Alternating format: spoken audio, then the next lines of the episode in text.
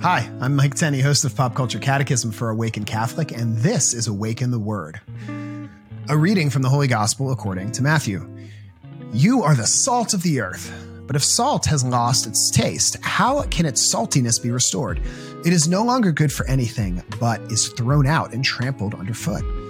You are the light of the world. A city built on a hill cannot be hid. No one, after lighting a lamp, puts it under the bushel basket, but on the lampstand, and it gives light to all in the house. In the same way, let your light shine before others, so that they may see your good works and give glory to your Father in heaven. This is continuing Jesus' famous Sermon on the Mount, which we started yesterday and will continue with for the next few days. And these are the famous similes of salt and light. Now, salt would have made a lot of sense to the people Jesus was talking to back in the day because they used salt for a lot of different stuff and it was very, very valuable. People got rich off of salt mines, you know, and they didn't have like Old Bay or Tony Chachere's or they didn't have any of that fancy stuff, barbecue sauce or ketchup. Basically, they had salt and like maybe some garlic or some dill, like maybe a few of the herbs and spices and that sort of thing. But mostly it was salt is what they were using to seasoning their food.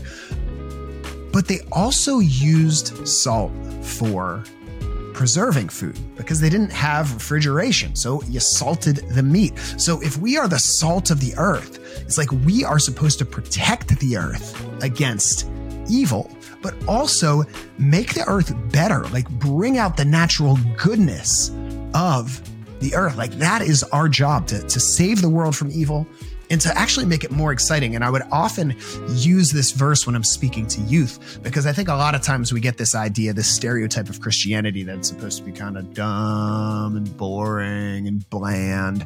And Jesus is like, no, Christianity is spicy. Like you're supposed to get people's attention. It's supposed to bring out the best in the world. It's not a killjoy. It actually shows you what is the real joy in life. And then, of course, the simile of the lamp you don't hide it under a bushel. And I think a lot of times we as Christians, a lot of times in kind of a false humility, we hide our gifts and our talents when really we should be putting them on display in not in a selfish, hey, and look at me, how awesome I am sort of way, but in a magnanimous way, showing like, hey, look at what God's done for me. And yeah, I want to share this with other people. I want them to see the goodness of God in my life. I want to be a witness so that, as Jesus says, it's so that they may see your good works and give glory to your Father in heaven. So the next time you're thinking about doing something good, like examine yourself a little bit and think, am I doing this for selfish reasons? Or am I doing this so that other people can see it and glorify God? And then maybe it's a mix of motivations. Choose the right motivation. Say, you know what? I'm going to do this to set a good example and glorify God. I have been Mike Tenney. This has been Awaken the Word.